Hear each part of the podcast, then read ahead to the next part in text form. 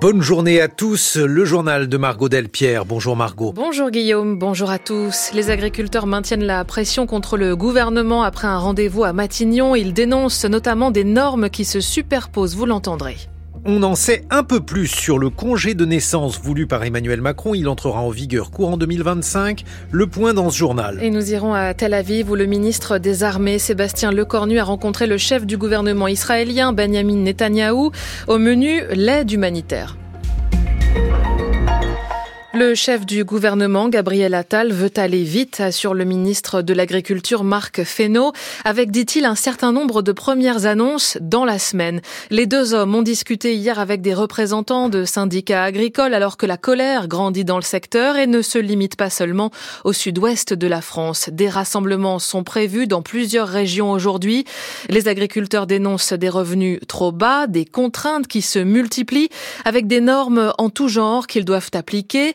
Celles européennes sont parfois durcies quand elles sont transposées en droit français. C'est ce qu'on appelle la surtransposition des normes, Stéphane Robert. Pour le député européen Renaissance et agriculteur de profession Jérémy de Serle, la surtransposition des normes européennes en droit français est une réalité et un problème. Oui, c'est le cas, c'est une vérité. Un exemple avec les produits phytosanitaires pour les cultures. On en autorise 450 au niveau européen, mais seulement 300 au niveau français. La France applique un principe de précaution sur 150 d'entre eux. Ces produits, estime Jérémy de Serle, sont interdits sous la pression de l'opinion. Il y a une pression citoyenne, enfin sociétale, et puis une pression du coup politique sur la réglementation autour de l'eau tout le cirque qui est fait autour des méga-bassines pour stocker un peu mieux l'eau, quand on voit euh, les oppositions euh, violentes c'est ça qui met la pression et c'est ça qui fait que la France réglemente de manière mieux disante qu'ailleurs en Europe. À cette surtransposition s'ajoute une application des normes à géométrie variable en fonction des pays européens.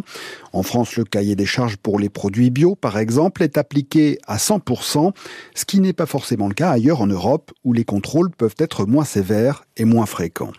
L'une des difficultés en France est que l'administration est particulièrement tatillonne, estime l'agricultrice et députée Renaissance du Finistère Sandrine Lefeur, et elle applique les règles de façon parfois aberrante. Je vais vous prendre un exemple. On a eu une tempête qui a euh, détruit euh, des toitures de hangars agricoles.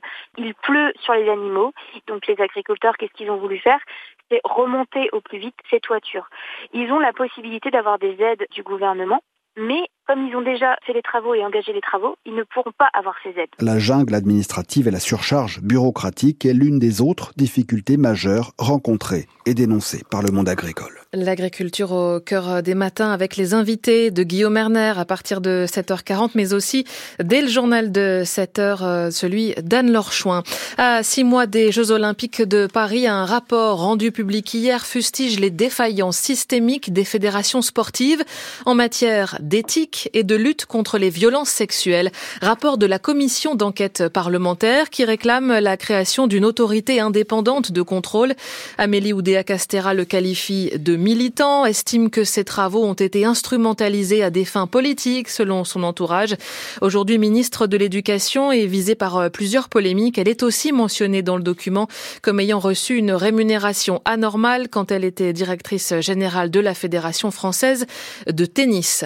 Le congé de naissance se précise. L'Élysée a donné hier des détails sur ce nouveau dispositif qui remplacera le congé parental, comme Emmanuel Macron l'avait annoncé en conférence de presse la semaine dernière l'un des principaux axes de sa politique de relance de la natalité. Congé plus court, mais mieux rémunéré, Guillaume Fariol.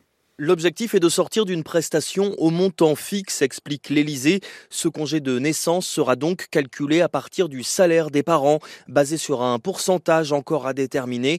Le plafond, lui, est fixé 1800 euros par mois maximum versé par la sécurité sociale et même pour les plus bas salaires, un montant bien supérieur aux 429 euros au mieux du congé actuel. Engagement de l'Élysée qui précise, les employeurs pourront compléter le versement de la sécurité sociale. Ce congé de naissance suivra comme aujourd'hui les congés maternité et paternité, mais le tout n'excédera pas les six mois du bébé. Entrée en vigueur prévue l'année prochaine, mais reste une question centrale à trancher. Les deux parents pourront-ils prendre ce congé en même temps? C'est le projet de l'Élysée, mais la présidence renvoie aux discussions à venir avec les partenaires sociaux. Les Français boivent toujours beaucoup d'alcool, mais moins qu'avant, d'après une étude des autorités sanitaires publiée ce matin. Selon la dernière enquête de Santé publique France sur 2021, les tendances à long terme révèlent une baisse très marquée de la consommation quotidienne déclarée au cours des dernières décennies, baisse qui se traduit dans les chiffres de vente.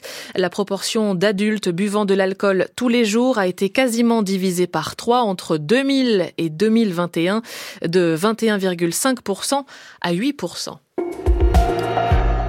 6h35 sur France Culture, la suite du journal de Margot Delpierre. Sébastien Lecornu a rencontré hier le premier ministre israélien Benjamin Netanyahou. Oui, deuxième visite dans l'État hébreu depuis le 7 octobre pour le ministre français des Armées, avec qui il a notamment évoqué la question des otages et plaidé pour de nécessaires négociations en vue de leur libération.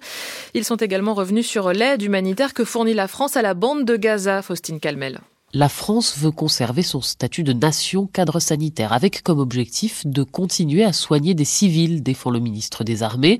Pour autant, impossible pour le Dixmude, ce porte-hélicoptère transformé en hôpital pour accueillir quelques-uns des si nombreux blessés de Gaza, de rester à quai indéfiniment en Égypte. Sébastien Lecornu. Ce que le président de la République m'a demandé, de regarder ce qu'une offre hospitalière, toujours avec un concours militaire, peut être proposée, non pas à quai sur un bateau, mais sur la terre, même si les opérations devaient euh, arriver à un cessez-le-feu rapidement, on voit bien que de toute façon, il y a des soins et des soins de suite importants à apporter à la plupart des populations civiles. Il faudra trouver la bonne implantation de ce nouvel hôpital militaire et continuer à essayer d'aider les Palestiniens bloqués dans la bande de Gaza, comme avec du largage de fret humanitaire sur des hôpitaux, opération déjà menée conjointement avec la Jordanie.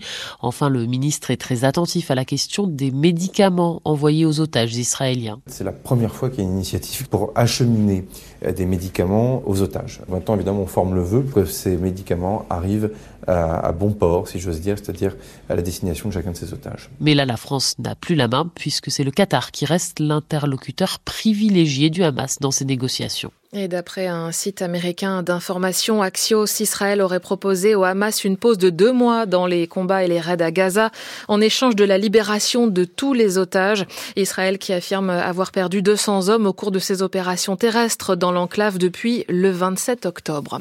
Du film de braquage à la comédie musicale, Norman Jewison laisse une filmographie éclectique. Le réalisateur canadien est mort ce week-end à 97 ans, on l'a appris hier soir, dans la chaleur de la nuit à remporté cinq Oscars en 1967, dont celui du meilleur film. On lui doit également Jésus-Christ Superstar ou encore l'affaire Thomas Crown. Le temps en France sera souvent gris et humide aujourd'hui. Météo France prévoit 10 degrés cet après-midi à Paris, jusqu'à 17 à Perpignan.